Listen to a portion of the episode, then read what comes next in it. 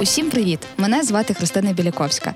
Це подкаст Парк культури про сучасну українську культуру як частину ідентичності та способу життя, про наші цінності, з якими зараз знайомиться світ, і не тільки. Наш культурний код ми досліджуємо у партнерстві з українською it компанією Intellias, де люди головна цінність. Всім привіт! Ви слухаєте подкаст Парк культури, подкаст про українські цінності, про ті цінності, які допомагають нам перемагати. Говоримо з дуже цікавими людьми, як завжди. І сьогодні у нас в гостях Аня Бондаренко, керівниця Української волонтерської служби.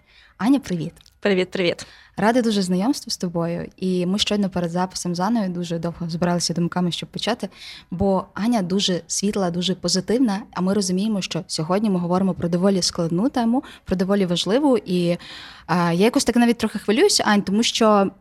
Розумієш, що спілкування з тобою, ти розумієш, які серйозні речі ти робиш для нашої країни, але водночас ти якась така супер легка і позитивна. Скажи, будь ласка, я би хотіла почати з простого простого запитання. А що для тебе особисто, як для Ані Бондаренко, є волонтерство? Знаєш, дуже цікавий момент, коли а, в мене є офіційно заготовлена відповідь на це питання. Неофіційні нам не підходять. Та, але да, сьогодні хочеться сказати щось інше, тому що для мене насправді останні 12 років, які я займаюся волонтерством, а, було дуже багато різних відповідей на питання, що це таке. Та колись, коли я лише починала, це було просто щось таке прикольне, класне, двіжове. Та коли ти просто робиш щось, що тобі подобається, особливо не замислюючись, а на що це і куди це тебе приведе. Але насправді останні там 4-5 років для мене особисто волонтерство це невід'ємна частина мого життя. Це щось, що уможливлює всі інші речі, які є у моєму житті: стосунки, роботу, особисту якусь там траєкторію руху. І напевно, що останні півроку для мене волонтерство це можливість відчувати себе частиною оцього величезного руху людей та такого величезного руху, який працює на перемогу. І я люблю жартувати, що для мене волонтерство це можливість не поїхати головою у всьому тому, що відбувається за останні півроку в Україні. Ну і у вас це виходить доволі сильно, тому що цьогоріч е, ви святкували, відзначали, правильніше сказати, 5 років своєї діяльності. І я знаю, що ваше ком'юніті налічує зараз 100 тисяч осіб, правильно? Так. Хто ці люди? Розкажи, будь ласка, хто? Мені завжди було цікаво. І знаєш, в розмовах з людьми е, ми багато говоримо про якесь таке загальне поняття волонтерства. Воно зараз в умовах війни має для нас трохи сильніше і інше значення, але хто ці люди, хто волонтери, які у них цінності, чим вони займаються, чим вони живуть, на що вони живуть? Дуже цікаве питання. Так, і насправді ну дуже цікаво у волонтерстві, те, що це про величезну кількість дуже різних людей. Колись, коли ми засновували українську волонтерську службу, ми придумали собі таке бачення, що ми будемо розвивати волонтерство для того, щоб кожна людина могла себе реалізувати у допомозі іншим, там незалежно від статі, віку, соціального статусу, наявності там вищої освіти, ну або якихось інших речей, які там на нашу думку не мають жодного значення. І ми бачимо зараз, як до волонтерства у різних напрямках, сферах, в різних обсягах якраз і приходить ну кожна людина. Та просто хтось приходить волонтерити на одну-дві години, та або там прийшов допомагати ну там в перші тижні повномасштабної війни, коли оця потреба вона була дуже нагальною. Mm-hmm. Хтось навпаки приходить волонтерити дуже так поступово, дуже обережно та придивляється до того, як це все працює, і лише потім ідею допомагає. І якщо говорити про нашу спільноту, про ці там понад вже 100 тисяч людей, то це неймовірно різні люди. У нас є волонтери, які е, там з Одеси, Києва, Львова, але так так само у нас є волонтери з Жовкви, з Селидового або з горішніх плавнів. У нас є волонтери там 14, 15, 16 років. Та це підлітки, які ну в перші тижні в Київській області під обстрілами волонтерили в онлайні, та або там потім евакуювалися зі своїми батьками кудись там в західній області, і там продовжували волонтерити вже в гуманітарних штабах. Ну або так само у нас є волонтери, це люди. Які вже є там, ну побудували свою кар'єру та успішні підприємці. У нас є фантастична волонтерка-бухгалтерка, наприклад, mm-hmm. та яка працює все життя бухгалтеркою, але при цьому постійно волонтерить у сфері гуманітарної допомоги. Так. Тому тут знаєш, люди дуже різні, і це насправді дуже цікаво спостерігати за тим, як по-різному вони знаходять цей спосіб висловити себе через волонтерство. Наприклад. Ну, для когось для когось а, волонтерство це про те, щоб робити щось таке дуже емоційне. Так. Та от у нас є волонтери, які насправді приходять у волонтерство, щоб відчути цей дух спільноти. Та, наприклад, на волонтерській гарячій лінії, де ми консультуємо людей, де можна отримати допомогу. Зараз понад 100 волонтерів. Переважно це молодь, які щодня консультують людей. Ну і тут важливо розуміти, що люди вони не завжди дуже приємні. Та переважно люди, які звертаються за допомогою, вони виснажені, вони злі, вони втомлені. Ну, вони, вони шукають винних. Вони шукають винних, та вони не можуть дотягнутися до росіян, Так. тому звісно, що легше шукати винних десь ну, серед там волонтерів або влади.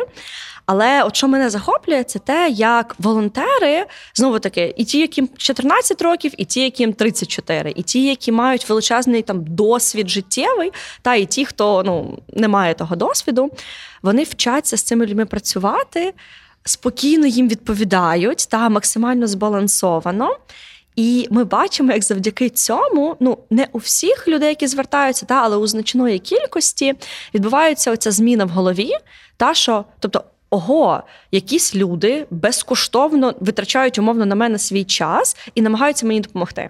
Та звісно, що, є ті, ну для яких це ну не, не змінюється. Та є люди, які вважають, що їм всі винні, та якби і держава, і міжнародні організації, і волонтери, та але особливо цікаво мені це спостерігати, як ті люди, які спочатку зверталися за допомогою, вони через декілька місяців повертаються в якості волонтерів. Дуже цікаво. Так, і це неймовірно. Особливо ми бачимо це по людях, які. Колись на початку ще зверталися до нас ну в перші місяці, там березень, квітень, за допомогою з евакуацією, а потім за допомогою гуманітарною. Та? Тобто люди виїжджали з сім'ями, переважно з дітьми, там з Харківської області, з півдня України. І через декілька місяців багато із них а, ми побачили, що вони повертаються як волонтери, тобто вони приходять там плісти сітки, готувати якісь обіди. А частина із них повернулася як наші доброчинці. Тобто mm-hmm. вони закинули невелику суму грошей, там ну там 100-200 гривень, але вони повернули таким чином ці кошти та з метою, щоб ну от ви мені допомогли, і тепер я хочу підтримати вас, щоб хтось ще можливо отримав таку ж саму допомогу, як я колись. Угу. А в чому складність у менеджменті добра? Багато складностей насправді. І мені здається, що волонтерство воно завжди якось асоціюється. От перше, що приходить там, спадає на думку, коли ти думаєш про волонтерство, це якийсь такий насправді хаос. Та й насправді для нас волонтерство це про менеджмент цього хаосу. Та і важливо розуміти, що у волонтерстві ну ніколи насправді в українському волонтерстві мені здається, у нас не буде такої там управлінської моделі, дуже бізнесової. Та там, коли є певні там чітко вибудовані процеси, вони є незмінними, та там певні метрики, за якими ти слідкуєш за там результатом. Українське волонтерство воно є дуже хаотичним по своїй суті, воно є дуже адаптивним і реактивним так. та на ті потреби, які є. Але при цьому, звісно, що дуже важливий є оцей волонтерський менеджмент, та тобто певна побудова, тобто управління цим хаосом, управління людьми, і ну напевно, що є найважливішим, це побудова стосунків з тими людьми, які долучаються до волонтерства. Якщо порівняти ем, волонтерську організацію з управлінням бізнесом, так все ж таки е, всюди є процеси. Розкажи, будь ласка, трохи більше про ці внутрішні процеси. Тому що, коли ти, наприклад, маєш там стартап чи бізнес, ти мотивуєш працівника, одна із найсильніших речей це бенефіт фінансовий, це кошти. Як це у вас? Перше, що є ще, чи є у вас система мотивації? Скільки найдовше з вами є волонтери? Тобто, і як ви їх підтримуєте разом? Чи ви чи у вас немає такої системи, де ви там хочете, щоб вони з вами були постійно? Розкажи про внутряк. Так, тут дуже цікаво, тому що для нас, як для української волонтерської служби, метою залучення волонтерів є насправді дві речі: з одного боку, ми намагаємося побудувати дійсно міцні і тісні стосунки і взаємозв'язки. З одного боку між нами та волонтерами, та які приходять до нас допомагати, чи то в гуманітарному напрямку, чи то мешканцям окупованих територій, чи то в інших сферах.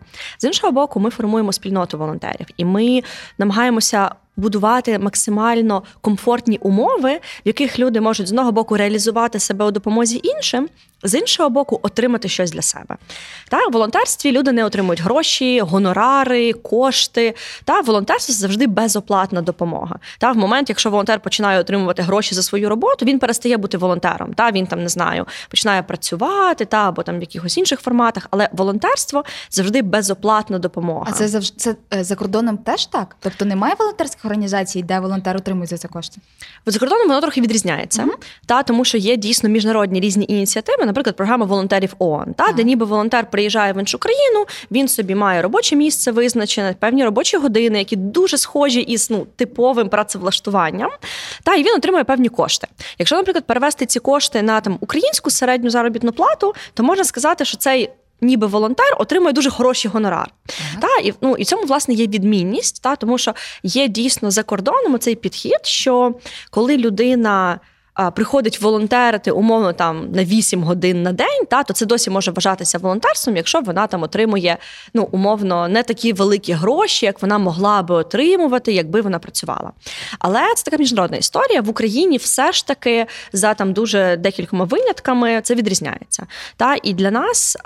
Для українського суспільства волонтерство це завжди про безоплатну, добровільну, суспільно корисну діяльність. Мгм. Та іншими словами, це про інвестицію свого часу, зусиль і таланту. Та тобто я інвестую свій час, я щось роблю. Я можу інвестувати свій талант, якісь Так. там унікальні знання і навички. Та або там я можу. Інвестувати а, свої певні ресурси, та тобто не матеріальні, да, але знову таки поїхати, зробити, принести, побудувати, пошпаклювати, та тобто щось зробити. І загальне правило волонтерства воно якраз говорить про те, що волонтер він має інвестувати от все окрім грошей. Та й тому, наприклад, така добра практика є, що волонтеру часто можуть компенсувати якісь витрати, та там проїзд, харчування, там не знаю, ночівлю, якщо це є потрібно в рамках проекту. І це така ну золота рамка волонтерства. Та тобто волонтер вкладає свій час, зусилля і талант. Організація мусить створити умови, де волонтеру з одного боку комфортно себе реалізувати, з іншого боку, де волонтер може отримати те, за чим він прийшов. І ось тут ми приходимо до найцікавішого, та тому що якщо ми порівнюємо, наприклад, волонтерство з роботою, то десь це є дуже схоже. Та тому що волонтерство, так само як і робота, воно має певну відповідальність, воно Так. має певні ролі, задачі, Обов'язки. да, обов'язки. Якщо ти їх не робиш, ну шанси, що тебе залишать волонтерити на цій самій позиції, не є дуже високими. А ви підписуєте щось зі своїми волонтерами? тарымычы Та, звісно, ну не з усіма, та але знову таки там з волонтерами, які працюють, наприклад, зі старенькими та й допомагають стареньким, ми завжди підписуємо договір. Бо з одного боку це безпека для наших бенефіціарів та тих стареньких людей, чиї персональні дані ми передаємо.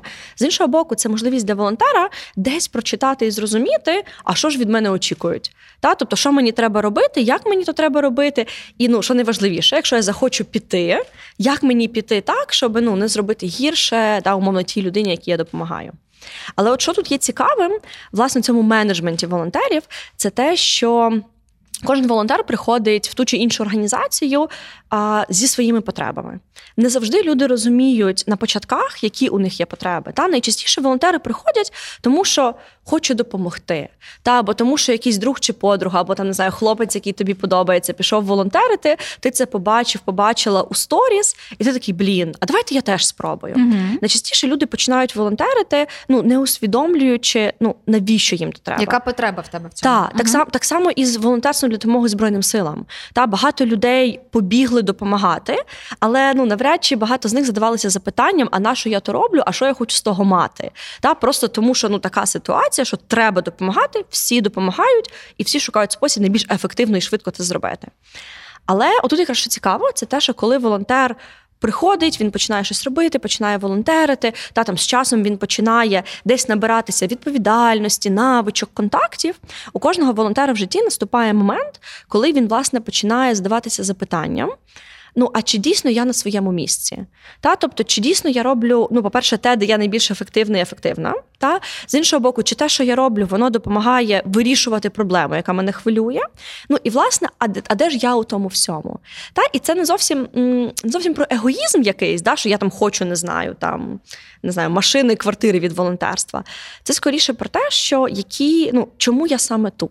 Та, бо ми часто, наприклад, в команді ми жартуємо, що ми конкуруємо а, як Українська волонтерська служба не з іншими організаціями, не з там, не знаю, пластом. З вільним та. часом конкуруєте людину? Да, з кінотеатром, з кав'ярнею, Мгм. з якоюсь класною вечірочкою, а, з рейвом на всю ніч. Ну і насправді. Це дуже змінює перспективу. Та, тому що люди приходять у волонтерство, вони не обирають там, а куди я зараз піду, там в цю організацію чи в цю. Найчастіше вони йдуть і в ту, і в ту, і в ту, і, Мгм. да, і потім лежать на дивані і думають, Боже, я вписався в п'ять організацій, а в часу у мене дві години на тиждень. Люди переважно обирають між тим, що ну побути вдома, піти щось зробити, та там побути з сім'єю насправді. Піти поволонтерити, попрацювати на роботі і заробити гроші. Ну або піти поволонтерити. І ми з нашими волонтерами ми намагаємося навчити їх поєднувати ці речі. Та якраз поєднувати органічно, що ну з одного боку не треба волонтерити 24 на 7. Та для більшості людей ну після 20 років є потреба заробляти гроші, і це нормальна правильна потреба, і ми намагаємося навчити наших волонтерів, як ви з одного боку можете поєднувати роботу і волонтерство. Та умовно, якщо у вас там ви працюєте зранку до ночі, та то потім після роботи або на вихідні, та певний час можна піти і поволонтерити. З іншого боку, ми допомагаємо нашим волонтерам завдяки волонтерству просуватися кар'єрно. Та і це теж та річ, яка відбувається. Десь не вимушено, та тому що багато людей у процесі волонтерства вони отримують соціальні зв'язки, а вони дізнаються про нові можливості, про які вони не знали. Та вони там знаю, пошпаклювати стіни з якимось е, хлопцем, який працює в якійсь компанії. Він потім знайомий. Та тобто ми бачимо дуже багато кар'єрних вигоди. Ви збираєте ці історії успіху такі? Та звісно, що збираємо. Угу. І ну насправді найбільше їх от за останні півроку це дуже відчувається, бо дуже багато наших волонтерів зараз поїхали на навчання за кордон. Угу. І з одного боку це сумно, та тому що люди, які ну ніби допомагали тут, вони переїжджають за кордон, в них менше часу, вони, звісно, так. що менше волонтерять. З іншого боку, ми бачимо, наскільки вони є вдячними своєму волонтерському досвіду, і наскільки навіть зараз, будучи за кордоном, вони ну мінімально, але там організовують там збори коштів, там підтримують інформаційно, волонтерять в медіа напрямку. І це теж є нормальним, та що людина не може волонтерити 24 на 7 постійно. Та цей наш ну там, мовно, перші три місяці вторгнення всі були на адреналіні. Та всі були в цьому режимі, там 24 на 7, спали по дві години і ще щось. Але це ненормально, коли людина продовжує там півроку, рік, два роки жити в такому режимі. Тому що тоді, на жаль, ми бачимо, як люди з одного боку вигорають, втомлюються, задовбуються. Та і з іншого боку, вони дійсно набираються якихось особистих викликів і проблем, з якими потім важко жити. Та тому ну для нас в плані мотивації для нас дуже важливо підтримувати наших волонтерів, і ми дуже багато вкладаємо в це сил. У нас є вечірки, зустрічі з психологами, індивідуальні різні формати підтримки психоемоційної волонтерів. З іншого боку, це все ж таки про розуміння потреб людини. Та? Тобто, що для людини потрібно? Вирішити якусь проблему, знайти людей, які поділяють її цінності, там досягнути певного результату, кар'єрної якісь можливості отримати. Та бо коли людина сама починає розуміти, а наше їй волонтерство, то їй стає легше жити і легше волонтерити. Та бо вона тоді більш свідомо ставиться до того, що вона робить, і більш відповідально на практиці. Угу. Я знаю, що ви е, зараз працюєте найбільше з волонтерами на окупованих територіях. Е, я би хотіла про це поговорити, тому що це колосальна робота. Раз, два. Я зовсім не уявляю, як ви це робите. Розкажи, будь ласка. Так, це насправді один з найскладніших напрямків, які є у нас за останні півроку, і напрямок, який ми ніколи собі стратегічно не планували. Та коли в січні у нас була стратегічна нарада команди, і ми собі писали план на рік. Та зараз дуже смішно вже цей план згадувати, якщо чесно. Але ми ніколи не могли близько уявити, що один з важливих напрямків нашої роботи це буде робота з людьми, які щодня знаходяться у дуже високій небезпеці. І ну, наша робота в окупації це є щось. З одного боку дуже цінне, з іншого боку, дуже складне емоційно, та тому що ті історії, які ми там бачимо, ну про більшість з них ми навіть е, не розкажемо до перемоги. Та і ну після перемоги, вже коли час пройде і буде легше про то говорити і нашим героям, Звісно. і нам, та це буде час розказати. Але власне, що цікаво, це те, що мене надзвичайно захоплює волонтерський рух в окупації. Ми почали працювати з волонтерами буквально з перших тижнів, та тому що велика кількість наших людей опинилися в містах, які були захоплені росіянами. Та переважно це.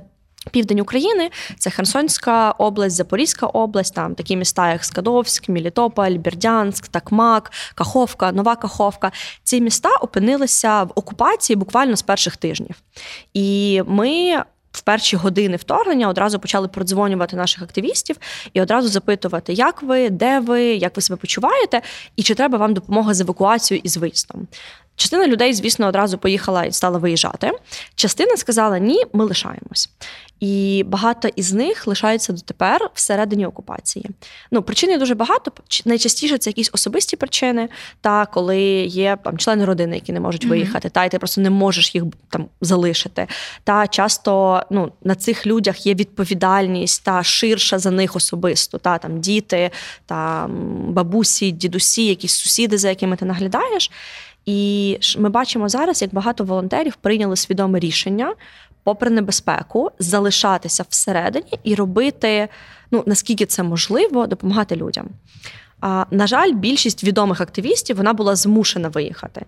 Та наші волонтери-координатори майже всі зараз знаходяться ну або в Україні на підконтрольній території, або за кордоном. Та і вони дистанційно координують цю допомогу, тому що за багатьма із ними почали приходити росіяни та колаборанти. Та декількох із них брали в полон. На жаль, декілька волонтерів наших зараз знаходяться.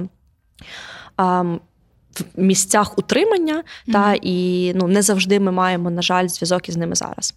А, Чим займаються ці люди? Та переважно це допомога ну такого гуманітарного характеру. Та тобто вони закуповують продукти, формують невеликі продуктові набори і допомагають людям, яким це є найбільш необхідно. Та, наприклад, там стареньким або там людям, які не, не мають можливості там вийти із дому. І Тут насправді ми бачимо теж дуже багато викликів, тому що росіяни забороняють ввозити будь-яку допомогу на територію тимчасово окупованих. От я якраз хотіла запитати, я, тобто я не хочу розкривати, як ви це робите з очевидних причин, але ж е, тобто росіяни ж блокують цю передачу, я правильно розумію? Окрім того, що вони блокують, вони ще часто знищують допомогу. Та ми декілька разів намагалися завести ліки, і просто на блокпості тебе зупиняють росіяни, перевіряють документи, які є повністю ну там про те, що там це куплені ліки, та це навіть не українські ліки. Та то бо часто росіяни бояться щось українське пускати, та щоб люди не думали, що Україна їх підтримує. Та бо треба ж поширювати цей наратив, та що Україна вас кинула, і ви нікому не треба. Але на блокпостах росіяни забирають ліки, і вони просто можуть їх знищити прямо при волонтері та і викинути. Да? Так само там з дитячим харчуванням, з продуктами і з іншими речами. І ми бачимо, як росіяни знищують і не дають можливість щось завести. Ну навіть не тому, що вони переживають, та що люди будуть пам'ятати про те, що Україна цінує їх і ну звільнить скоро ці території. Для них це найчастіше про певну владу, та й про можливість показати, хто тут головний. Mm-hmm та і поставити людей на місце. Та Тому що в окупації ветерани і е, е, волонтери, ветерани і активісти та оці три групи це три найбільші групи, яких росіяни бояться. Та І саме тому активістів та ветеранів е, забирали, знищували, катували і вбивали, як тільки росіяни заходили в місто. Волонтерів ну менше було там тиску, та але за волонтерами прицільно слідкують. І тут, що є цікавим, це те, що люди, які волонтерять в окупації, насправді вони дуже відрізняються від тих людей, які волонтерять в ну на підконтрольній території, тому що волонтери в окупації це найчастіше ну. Звичайні, непублічні, просто хлопці і дівчата, та чоловіки і жінки. Часто це просто люди, які умовно там залишилися жити зі своєю родиною, і вони там закуповують там 20, 30, 40 продуктових наборів і просто щомісяця їх роздають умовно сусідам. Тобто це люди, які навіть не називають себе волонтерами. Це просто звичайні українці, які намагаються допомогти сусідам. Але вони становлять небезпеку, до них додому приходять з перевірками, їх забирають на підвали і не всіх повертають, просто тому що росіяни бояться, що будь-яка така ну добра діяльність та вона може перерости там в активізм проти Росії. Ну і власне я захоплююся історіями наших волонтерів. Ми маємо. Безліч історій людей, які допомагають. Вони купляють продукти десь на ринках, вони якось на машинах там їдуть по селах. Та у нас є волонтери, які на велосипедах та на роверах їздять по сусідніх селах, там якось об'їжджають ці блокпости, шукають місця, які не заміновані, просто щоб розвести 5-10 продуктових наборів. Та і вони можуть провести весь день на ровері, втомитися, але ці 10 наборів в якесь там сусіднє село умовно відвести.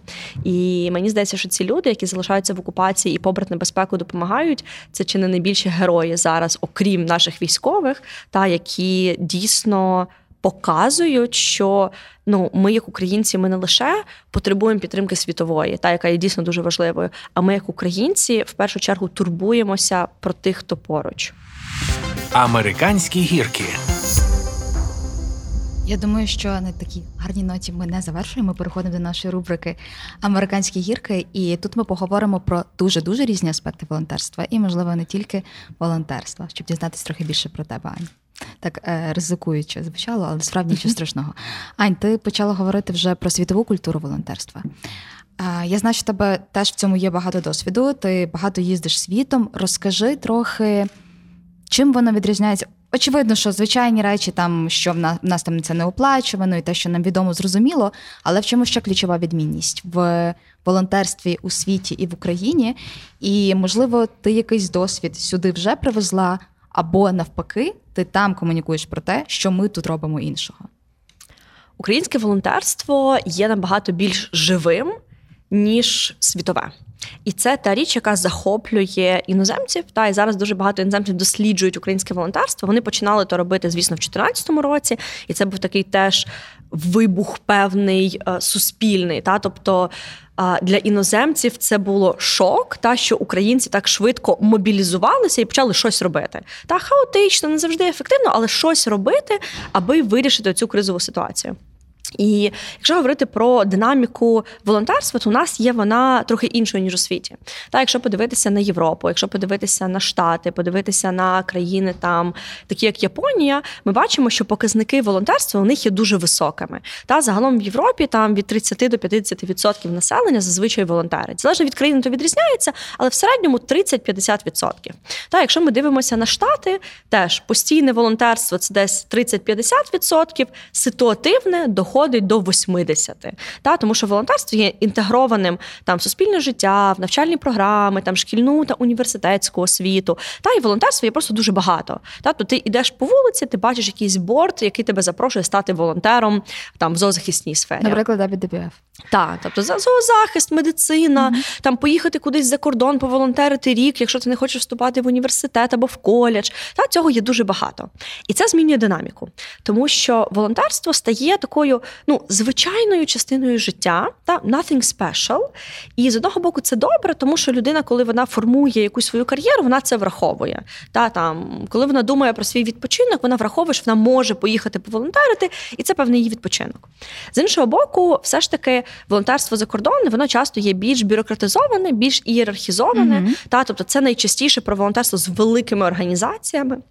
Організації, які мають певний штат, структуру, процеси, регіональні філії, відділи і так далі. В Україні це все ж таки інакше. Та, хоча у нас за останні там 10 років дуже сильно розвивається благодійний сектор та благодійні фонди, громадські організації, вони підвищують свою спроможність. Все ж таки більшість українського волонтерства досі залишається неформальним волонтерством. Та, тобто якісь там неформальні рухи, групи, об'єднання, та якісь там чати в телеграмі, які збираються хаотично і починають щось волонтерити і допомагати. І власне саме тому наше волонтерство воно є більш хаотичним, більш швидким, більш динамічним. І також, що є важливим, у нашому волонтерстві набагато є молодший вік людей, які беруть на себе відповідальність. Та, Тобто 14, 20, 25 років це, в принципі, таких три блоки, коли люди створюють свої геошки. Та І для Європи, наприклад, це є дуже дивним. Mm-hmm. Та Коли люди такого віку вони не просто створюють геошку, яка умовно там живе півроку і потім закривається, да, там, коли не знаю, там підліток випускається зі школи. А коли ці геошки переростають власне у великі дієві організації, які ну, профільно і експертно працюють. І я пам'ятаю, як я була цього літа в Америці, та ми отримували дуже престижну нагороду міжнародну Democracy Award за там. Нашу роботу у розбудові демократії та від там всього громадянського спільства і волонтерства України. І на кожній зустрічі, на якій ми були, а зустрічей було дуже багато. Та там сенатори, журналісти, політики, ну дуже багато різних груп.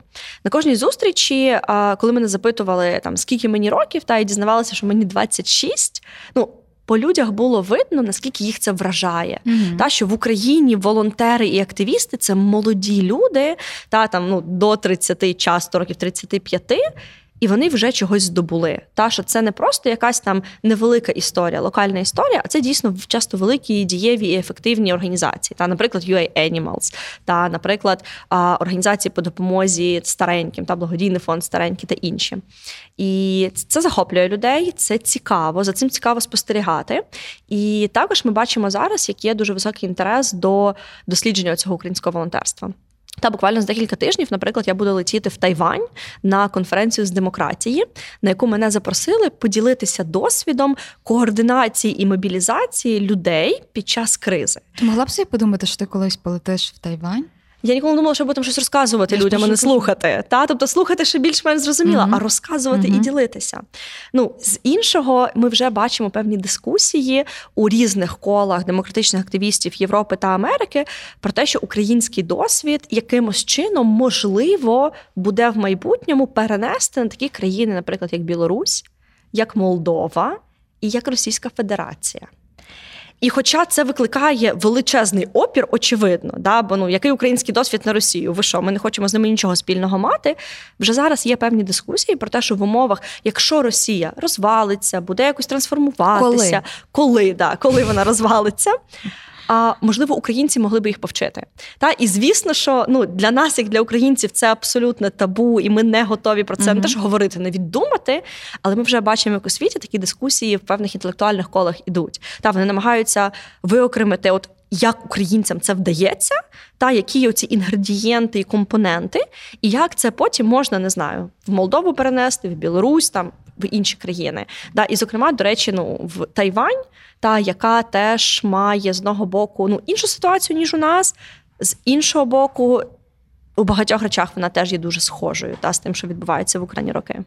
Ну і ти правильно кажеш про те, що наш досвід, в мене просто відчуття таке, він не зовсім релевантний, особливо для Росії буде, тому що все-таки це про людей і про цінності.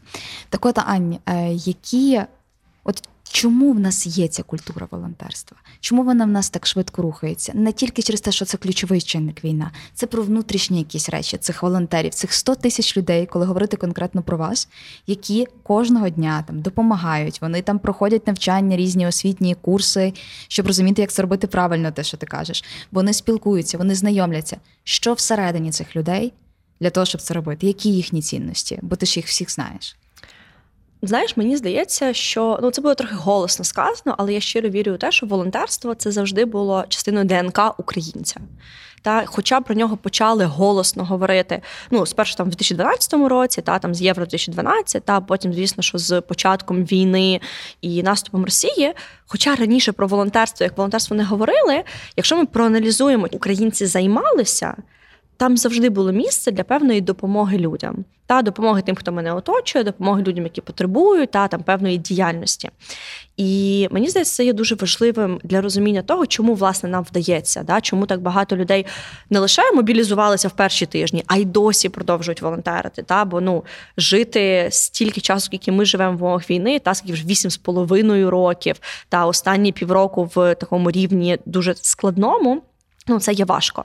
Та хоч ну і хоча частина людей йде з волонтерства, цей показник є невеликим насправді. Та бо більшість людей все одно продовжує волонтерити, допомагати, збирати гроші, десь приходити там руками допомагати, і це є дуже потужним. І мені здається, справа вона дійсно в цінностях і в певній історії.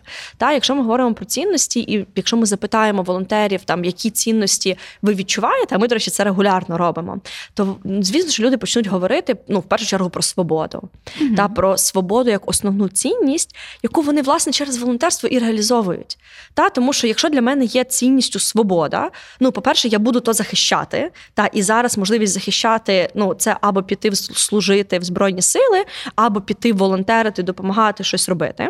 Та, але також це про свободу обирати. Та? Тобто я можу обрати бути корисним, я можу обрати ту чи іншу організацію, я можу обрати робити щось своє або прийти до когось, хто вже робить. І ця свобода вона дуже відчувається як такий певний не знаю, ритм серцебиття всередині волонтерського руху. З іншого боку, якщо ми почнемо запитувати про інші цінності, а найчастіше нам почнуть говорити про довіру, нам почнуть говорити про підтримку. Нам будуть говорити насправді часто про певну сім'ю, відчуття любові.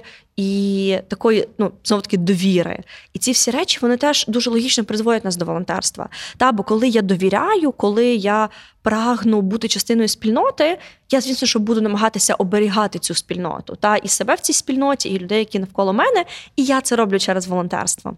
У мене є одна коліжанка, яка любить ну напівжартома казати, що першими українськими волонтерами були січові стрільці. Та? І я завжди її виправляю, що ну це не жарт, це реальне життя. Якщо ми подивимося на нашу історію, на історію січових стрільців, на історію дисидентів українських, якщо ми подивимося на рухи опору, та які зараз ну якраз все більше ми про них дізнаємося медійно, ми теж побачимо, що великою мірою. Там була історія про волонтерство, та про добровільну, безоплатну діяльність, діяльність, за яку ти насправді міг отримати там певні погані наслідки для себе особисто, але твоє бажання впливати і змінювати, воно переважало страх та за своє життя, за там людей, які тебе оточують. І я насправді дуже тішуся, що останні роки ми почали говорити про волонтерів і волонтерство як про певну таку рушійну силу. Та і мені дуже подобається, що змінюється трошки цей наратив. Та бо раніше все ж таки волонтери це були або якісь іноземці, які приїжджають до нас корпус миру, Червоний Хрест, та тобто приїжджають щось нам дати. Та ми беремо. Або ще був такий наратив про волонтерів як супергероїв. Та, що от особливо в 14-16 роках, що от волонтери це якісь суперлюди, надлюди, вони віддають, жертвують останнє. І я бачу, як цей наратив зараз змінюється, мені це дуже подобається. Та, Тому що на зміну наративу про волонтерів як людей жертовних, та, які віддають останнє, приходить наратив про волонтерів як звичайних людей, які, ну десь можуть бути радісними, десь можуть бути втомленими, десь можуть дуже багато чогось робити, десь можуть ну, не робити, бо щось змінилося у їх житті. І мені здається, цей наратив про те, що волонтером може бути кожен і кожна, він допомагає людям більше включатися. Так? Бо коли ти думаєш про волонтерів як супергероїв, та завжди ж є оцей страх всередині, що ну вони якісь дуже круті, а я не така. Ну мені треба не знаю, заробляти гроші, виховувати дитину. Там ну я я не настільки там, ну я не можу віддати останнє. Та яку потребу, яку потребу закриває людина свою персональну? Зараз не подумати. Ну бо come on, якщо говорити про те, чому люди щось роблять, окрім речей, які вони комунікують назовні, є внутрішнє відчуття. Яку потребу закриває в собі людина, коли вона стає волонтером? Свою особисту. І те яку? Я думаю, що це про декілька таких, та залежить від від людини. Але мені здається, з одного боку, це про потребу бути любленим та і бути mm потрібним. Та е, ну знову таки, та на жаль, особливо у тих людях, яким зараз ну там від 20 до 40 років, та їх дитинство воно найчастіше не було таким радісним, комфортним і спокійним. І мені здається, багато людей дійсно приходять з цим відчуттям підтримки, любові. Та що мене тут люблять, мене приймають таким, який я є. Та мені не намагаються розказати або там повчати мене, та яким я маю бути. Мене просто люблять і приймають, і тому я буду тут. І мені здається, що насправді, окрім волонтерства, дуже мало де. Це можна отримати. Та ну звісно, це можна отримати ну в родині, в сім'ї з друзями, та але не у всіх є можливість та таких там теплих зв'язків. Та і мені здається, що багато хто приходить у волонтерство саме за такою ну підтримкою і з певним спокоєм та певною безпекою. Друга потреба це власне така безпекова потреба. Багато людей, мені здається, приходять волонтерити, особливо зараз, щоб відчути певну прогнозованість, безпеку і стабільність. Та з одного боку, це про фізичну безпеку, та тому що ну гуманітарні штаби там. Певні місця, шелтери, де волонтери збираються, ну вони дають відчуття, що ти тут у безпеці. Та ракета все одно може прилетіти куди завгодно. Але як мінімум, ти відчуваєш, що ну в цих стінах з цими людьми тобі більш-менш комфортно, та і твій рівень стресу і тривожності він падає. Ну і так само це про певну психологічну безпеку. Ми бачимо, як зараз люди біжать волонтерити, тому що вони не знають, як справитися з оцим голосом у їх голові, який їм постійно говорить щось погане. Да? Тобто і цей голос говорить багато речей. От ми, коли проводимо такі супервізії з волонтерами. Багато хто каже, що ну до того як пройти волонтерити, я просто не могла заснути, тому що постійно я думала про Азовсталь, про людей в окупації, про катування. І я ну я розумію, що я нічого з цим не можу зробити. Мені страшно, і цей голос всередині він мене з'їдає. Коли я приходжу волонтерити, ну я все ще не можу нічого з цим зробити, але я допомагаю умовно конкретній бабусі отримати продукти. І цей голос всередині моєї голови перестає мене довбати, він стає тихшим.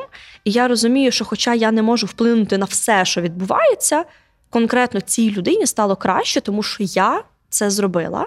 Та і от оцей голос в голові він стає більш покірним та більш таким вихованим і муштрованим. Це така терапія, можна сказати. А є до вас, до речі, психологи, з якими е, працюють ваші волонтери? Так, постійно. І yeah. насправді ну, у нас є такі опції, коли людина сама може прийти. У нас є такі групи супервізійні та невеликі, де люди можуть поговорити про свій досвід, прожити свій досвід.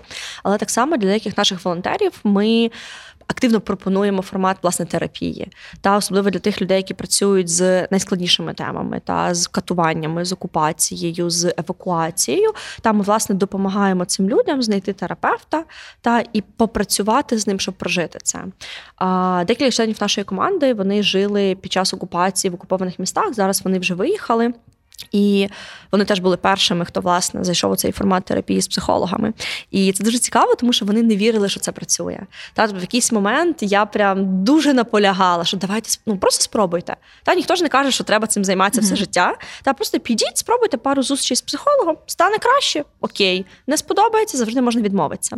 Але вже зараз, коли пройшло декілька місяців, ті ж самі люди приходять до мене і кажуть: слухай, ну реально дякую. Я навіть не розумів або не розуміла, що у мене мене є така потреба. Та І ну, дійсно я вірю в психологічну підтримку, в якісну психологічну підтримку. І мені здається, це зараз, напевно, що одна із таких. Найбільш затребуваних сфер буде взимку і весною, та тому що чим більше ми заходимо у цю довгу війну, тим більше люди ну, відчувають певну потребу будувати власні опори. Тобто не лише спиратися на якісь опори, які є зовні, та там на організації, де вони волонтери, та напевно там не знаю, план- планованість діяльності. А я все бачу оцю більше бачу потребу у людей будувати внутрішні опори. І тут, звісно, що без якоїсь там підтримки спільноти і підтримки психологічної це дуже важко самому зробити. Угу. А скажи, будь ласка, Аня, як ти думаєш, як культура класична і культура допомагає волонтерству, і як волонтерство допомагає культурі? Ось слухай, це дуже класне питання. Мені здається, вони останні півроку дуже взаємо такі поєднані стали. Та з одного боку, ми бачимо, як в культурі стало дуже багато волонтерства. І це теж один з напрямків, який мене особисто дуже захоплює. Та це люди, які ніколи до того не займались волонтерством, благодійністю, але зараз вони започаткували якісь шалені ініціативи та і просувають, розвивають та масштабують їх дуже дуже успішно. Тут, до речі, в мене є улюблена історія це команда волонтерів з Харкова.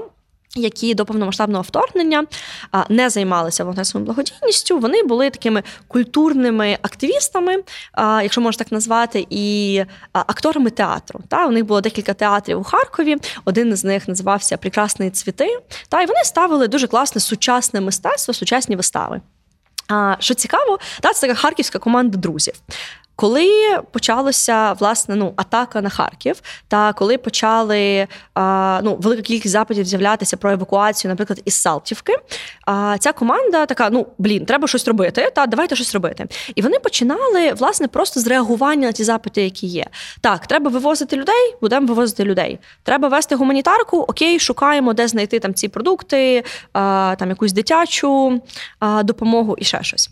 Але в результаті це все переросло в ініціативу яка називається Rescue Now, Та і вони вже півроку дуже системно, дуже якісно, дуже правильно надають допомогу мешканцям Харківщини. Та вони моніторять потреби, вони бачать ці історії, вони розуміють, наприклад, як треба допомогти зараз деокупованим територіям, тому що вони там були з перших днів, та і вони продовжують то робити. Але от що цікаво, та це те, що ці люди вони не є громадськими активістами. Ну вони не вважають себе громадськими активістами, вони вважають себе митцями, акторами, там копірайтерами, креативщиками. Але при цьому вони роблять величезну якісну роботу в ну в цій волонтерській тематиці. Та й мене це дуже захоплює. Мені справді дуже цікаво помріяти і подумати, як це все переросте там за рік, за два, за три. Та тому що той досвід, який вони отримують зараз, я впевнена, це такий досвід, який змінює твоє ставлення до життя. І мені дуже цікаво буде побачити, як буде їх мистецька діяльність виглядати після такого досвіду. З іншого боку, якщо дивитися на іншу сторону, та тобто, власне, ну з одного боку, культура вона впливає на волонтерство, та вона пробує себе через волонтерство. З іншого боку, волонтерство.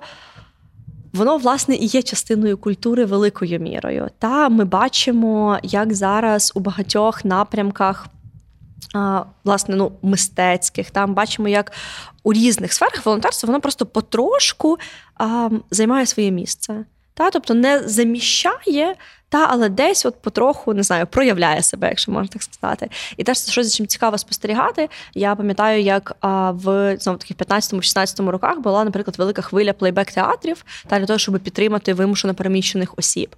І мене завжди захоплювало оце поєднання. Та З одного боку, це про театр, це про мистецтво, це про певний ну такий культурний пласт. З іншого боку, це про можливість людям проживати свій досвід і виходити з нього сильнішими, ніж вони були до того.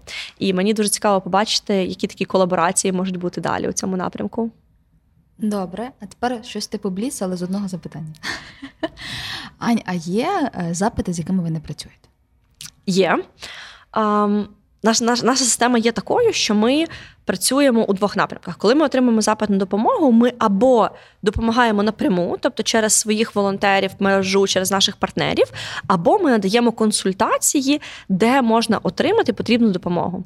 І, власне, у там таких напрямках, як пошук зниклих, як робота з полоненими та і повернення наших полонених додому, це ті напрямки, в яких, на жаль, ми, як волонтерська спільнота, не можемо багато чого зробити. Та тому наша задача є допомогти людині розібратися, як це взагалі працює. Та І тут, на жаль, ми не можемо допомогти, але ми можемо дати певні інструкції, пам'ятки, інформацію, де хто і як. Цим всім займається. Та Тому це такі напрямки, які ну, наші волонтери консультують, та десь пояснюють, як це працює. У нас є величезна база знань, та в яку ми постійно актуалізуємо, збираємо інформацію. Та щоб якщо людина навіть не може від нас отримати допомогу, та вона мож, могла піти кудись, де їй допоможуть інші люди, ну або допоможуть розібратися, як це власне все працює. Подкаст про нову українську культуру, яка веде нас до перемоги. І ще одненька. Розкажи про комунікацію. Як е, ви комунікуєте? В сенсі, що найважливіше в цьому всьому, щоб люди ще долучалися. Е, чи були у вас моменти від повномасштабного вторгнення, коли був спад долучення людей, які хочуть ставати волонтерами та волонтерками? І е, як ви робите так, щоб це постійно, щоб це був сталий проект? Очевидно, що зараз е, в умовах війни це одна справа, але е, скоро, сподіваюся, впевнено, ми переможемо. Як ви далі плануєте забезпечити сталість цієї всієї історії? Так, у нас насправді є таких три компоненти. Інструменти, можна сказати, які допомагають нам будувати цю всю роботу. А, ну, Це такі інструменти, як ротація волонтерів, навчання волонтерів і формування волонтерської спільноти. uh І ми для себе визначили оці три основні інгредієнти, як такі ключові, які допомагають нам не лише зараз допомагати людям, а власне робити це довгостроково. Та? Тому що ми розуміємо, що ну, з одного боку війна не закінчиться швидко, і це означає, що волонтери мусять бути готовими до того, та що це марафон, а не спринт. З іншого боку, навіть коли вона закінчиться, у нас буде новий. Запит на волонтерів, та тому що відбудова, побудова цієї кращої версії України це постійний процес, який був і до повномасштабного вторгнення, і зараз, і буде після нашої перемоги. Тому, власне. Якщо говорити про ці інструменти, з одного боку, у нас є ротація. А ротація це можливість для волонтерів волонтерити протягом певного періоду часу і потім взяти брейк, взяти відпочинок. Та для чого? Для того, щоб переосмислити свій досвід, відпочити та видихнути і повернутися із новими силами або до нас, або до якоїсь іншої ініціативи або організації, яка людині подобається. І це абсолютно нормально мати цю ротацію та там раз на півроку змінювати вид діяльності, яким ти займаєшся. З іншого боку, це про освіту і про навчання. Ми дуже багато витрачаємо сил, інвестуємо ресурсів у те, аби навчати наших волонтерів. Ми навчаємо підлітків та новачків у волонтерстві. Ми навчаємо досвідчених волонтерів такій стабільності, системності і менеджменту. Ми дуже багато навчаємо керівників волонтерських організацій, волонтерському менеджменту та системній роботі по залученню координації, мотивації та адаптації волонтерів. Тому що ми віримо, що завдяки навчанню знову таки люди можуть ефективно довго волонтерити волонтерити і будувати системи, які працюють довше, ніж просто така адреналінова реакція та стресова реакція. Ну і власне третє це побудова волонтерської спільноти. Для нас це є дуже важливим, оскільки ми не намагаємося будувати осередки або філії, та тобто певні якісь ієрархізовані структури. Ми говоримо про спільноти, локальні, ну та всеукраїнську спільноту волонтерську. І власне спільнота це в першу чергу про взаємопідтримку. Це про те, що якщо я, як волонтерка, наприклад, втомилася, вигоріла, перехотіла, щось у моєму житті змінилося, я можу без відчуття провини трошки відійти, і я знаю, що люди навколо мене вони підтримують. Та що якщо я, наприклад, скажу, що я за тиждень або за два тижні хочу піти з волонтерства на гарячій лінії, та спільнота допоможе. Вони знайдуть когось іншого, хто замінить мене та перебудуються процеси. І, власне, от мета цього всього це з одного боку зменшити відчуття провини, бо багато волонтерів відчувають провину за те, що вони роблять недостатньо. Та тому ми зменшуємо відчуття провини у людей. З іншого боку, це про навички. Та чим більше я вмію робити, тим краще я можу допомагати. Ну і власне третє, та це про такий empowerment, та тобто розширення таких прав та можливостей та уможливлення змін. І ми дуже багато працюємо над тим, аби переконувати волонтерів у тому, що вони можуть більше, та тому що волонтери часто люди самокритичні, дуже самокритичні. І завдяки спільноті, завдяки ротації і навчанню, ми намагаємося показати, що ні, ні, ні, чекай. Ну навіть якщо зараз ти ще не дуже щось вмієш, у тебе все вийде, давай пробувати, та увірвемось, потім розберемося. У тебе все вийде. І оце відчуття у мене все вийде воно теж є фактором, який втримує людей у волонтерстві та і допомагає їм дуже довго то робити.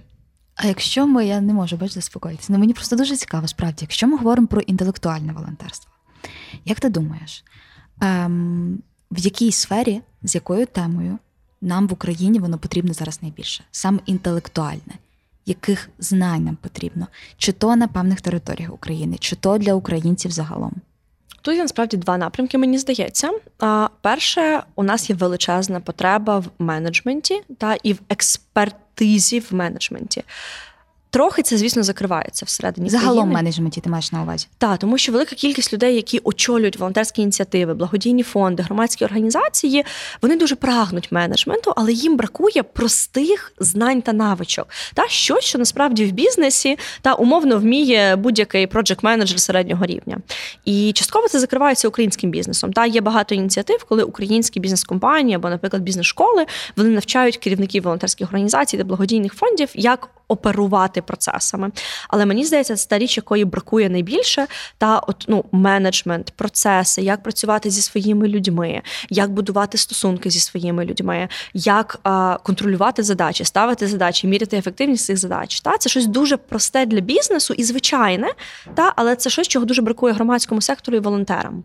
А з іншого боку, ну продовжуючи цю тему, це також про ці вузькопрофільні а, якісь речі, та, наприклад, а, щось що пов'язане з відбудовою. Та в Україні зараз, на жаль, поки що дуже мало експертизи власне у процесі відбудови фізичної та там тих місць, які були зруйновані і продовжують бути зруйновані російськими ракетами.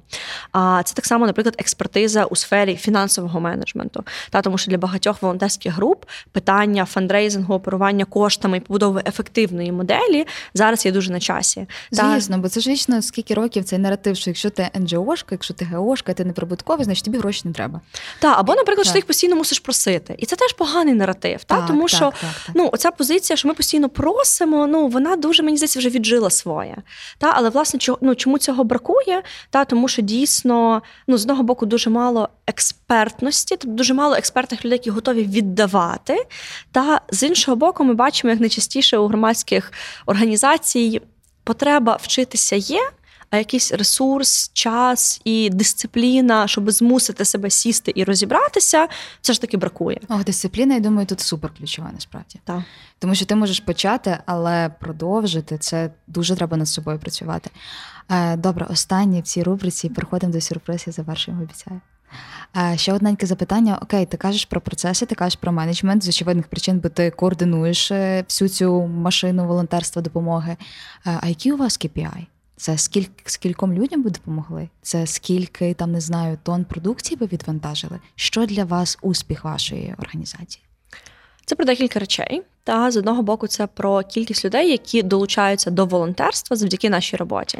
Та тобто та кількість людей, які з одного боку раніше не волонтерили, і завдяки нам вони знайшли організації, волонтерські можливості та те місце, де вони себе можуть реалізувати у волонтерстві.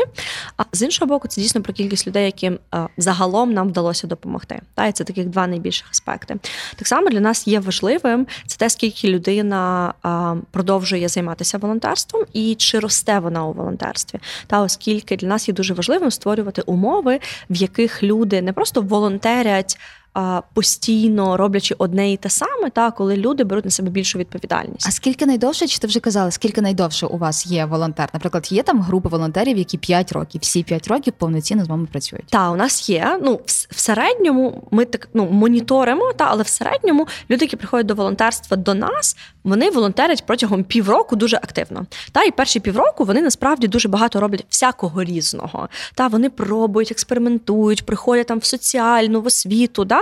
І зазвичай через півроку, 9 місяців волонтери знаходять ту ініціативу організацію, яка їм найбільше подобається, де вони можуть... зазвичай вони йдуть. А, Та в дуже різні організації. Це дуже сильно залежить. Та наша задача це спрямувати якраз людину. Uh-huh. Та, наприклад, волонтери, які на гарячій лінії допомагали з початку березня. Зараз багато із них вже прийшло не просто волонтерити на гарячій лінії, а прийшли в організації профільні. Та, наприклад, вони почали координувати евакуаційні процеси. Та бо вони почали допомагати а, в зоозахисних організаціях та там з доставкою гуманітарної допомоги тваринам, корм, такі всі речі. Та і тут якраз наша задача, ми себе вбачаємо як певний профорієнтаційний центр. Тобто людина приходить до нас, вона пробує, експериментує, щось їй подобається, щось їй не подобається. Та тобто вона з різними людьми знайомиться, і в результаті цього всього вона має піти далі. Та вона... І ще й допомагає. Та, і ще й допомагає в процесі, та тому що ну, коли ти допомагаєш, ти власне вчишся. Та ти зізнаєшся про себе. Та ну бо слухай, е, ну ти ніколи не знаєш, чи подобається тобі допомагати стареньким, поки так. ти не підеш і не зробиш. Так, так. так. Да, або там нечуючим людям, та або там людям без постійного місця проживання. Та, просто треба піти і зробити, ну бажано декілька разів, і ти потім розумієш, моє не моє, подобається, не подобається. І тут те, що що цікаве про волонтерів, та це те, що а, ми дуже пишаємося тим, як наші волонтери знаходять свої місця у інших організаціях, і вони посилюють ці організації. Та, наприклад, наш координатор. Спочатку він координував команду в Ужгороді, потім координував команду в Одесі. Сергій зараз очолює величезну краудфангову платформу, яка називається Моє місто. Та і якщо колись я пам'ятаю цього хлопця, як хлопця, який разом з нами організовував школи волонтерства, їздив по селах, прибирав сміття на якомусь там парку біля річки, то зараз це хлопець, який щомісяця збирає. Величезні кошти на допомогу Збройним силам. І колись там 4 роки тому він починав з нами. Зараз він сам залучає волонтерів, залучає кошти, будує системи. І це щось, що захоплює найбільше. Так? Коли волонтери вони знаходять себе у цьому професійно, особистісно, і далі вони починають вже самі бути тими драйверами, які розвивають ці всі речі. Ну або, наприклад, наша Софія, яка координує вже 4 роки волонтерів у горішніх плавнях, та починала як волонтерка, яка просто щось пробувала робити, якісь заходи, волонтерила а, у різних напрямках. Зараз вона є потужною місцевою активісткою. У неї є своя благодійна крамниця, де вони. Купують, продають речі і потім закуповують а, різне потрібне для збройних сил і вона досі продовжує розвивати волонтерство у горішніх плавнях, та тому що для неї це є важливо, це її рідне місто, і вона є лідеркою певної волонтерської спільноти. Там ось такі історії захоплюють найбільше. Це найдовша рубрика Американські гірки за всі наші епізоди. Серйозно. От е, хочеться далі багато що говорити, але я думаю, що ми зараз підемо на каву і поговоримо. От е, запитання сюрприз. Сюрприз. Аня, скажи, будь ласка, якщо б волонтерити можна було на нематеріальні речі, на що би ти волонтерила в першу чергу у розрізі України і не знаю, тебе особисто твоїх в житті а, бажань, думок, цінностей. А, От два аспекти цікаві. Дуже хороше питання, знаєш. Я дуже радію. Ні, ну це дійсно треба подумати. Я, наприклад, сама не знаю, щоб я волонтерила. Я сижу сама думаю, знаєш, сама придумала, сама. Ну, у мене насправді буде відповідь, яка, напевно, що не дуже сходиться з твоїм питанням, але вона є дуже чесною, дуже щирою. А я дуже сильно відчуваю себе на своєму місці. Я відчуваю величезне покликання робити саме те, що я роблю зараз. І найцінніша частина того, що ми робимо в українській волонтерській службі, це те, що ми дозволяємо собі бути спонтанними, а, і ми дозволяємо собі робити те, що нас драйвить, і те, що нам подобається. І власне для мене ті проекти, які я запускаю, по допомозі стареньким, по допомозі окупованим містам, по навчанню волонтерів з різних маленьких міст, це завжди не лише історія про роботу та про що, що ти мусиш робити. Це у 90% випадків історія про щось дуже особисте. Та коли ти робиш те, що тебе драйвить, коли ти робиш те, що тебе надихає, коли ти робиш якісь речі, які ти вважаєш особисто важливими. І саме тому, а, ну, якщо говорити про волонтерство, та, то це там тема допомоги стареньким, що що мене драйвить. Ну і зараз це робота з окупацією. Якщо помріяти, та то напевно, що я би мріяла взяти якусь собі відпустку, сабатікал на рік і просто поїхати в якесь маленьке містечко, де окуповане після нашої перемоги, і викладати у школі. От Викладати що? викладати щось. Предмет Щось. якийсь. Та, Я є така ініціатива. Teach for Ukraine, та, де на два роки вони набирають молодь, яка два роки в сільських школах викладає предмети: там історію, географію, математику та інші. От якщо помріяти, от я би так поїхала кудись на рік, на два, викладати, працювати з дітьми, допомагати. Але чесно, я би не витримала, напевно, що більше ніж два роки. Та бо мені завжди хочеться більшого, та і, зокрема, робити більше і допомагати більше. І тому, напевно, що це була б така гарна відпустка, після якої я б повернулася з більшими силами назад у те, що я роблю. Ну, от тобі і відповідь. Ти би волонтерила на бажання людей вчитися. Тому що ти сказала про освіту, значить, ти б хотіла, щоб більшість людей хотіли би отримувати знання. Дуже кльово. Ань, це дуже глибока була розмова. І я е, чомусь в кінці мені дуже хочеться просто побажати тобі, а, щоб от усе те, що є в тобі всередині, і те, що тебе драйвить, ти дуже правильно сказала про те, що це для тебе не робота. Бо людина так про роботу не говорить. І я бажаю тобі, щоб у вас все вдавалося. І наступного разу, в наступному епізоді, ми говорили про мінімум 500 тисяч волонтерів в Україні. Волонтерок, перепрошую імені тебе. Дякую дуже за гарну розмову. Дякую тобі. Наступна зупинка парк культури. Усім привіт! Мене звати Христина Біляковська. Це подкаст Парк культури про сучасну українську культуру як частину ідентичності та способу життя, про наші цінності, з якими зараз знайомиться світ, і не тільки. Наш культурний код ми досліджуємо у партнерстві з українською it компанією Intellias, де люди головна цінність.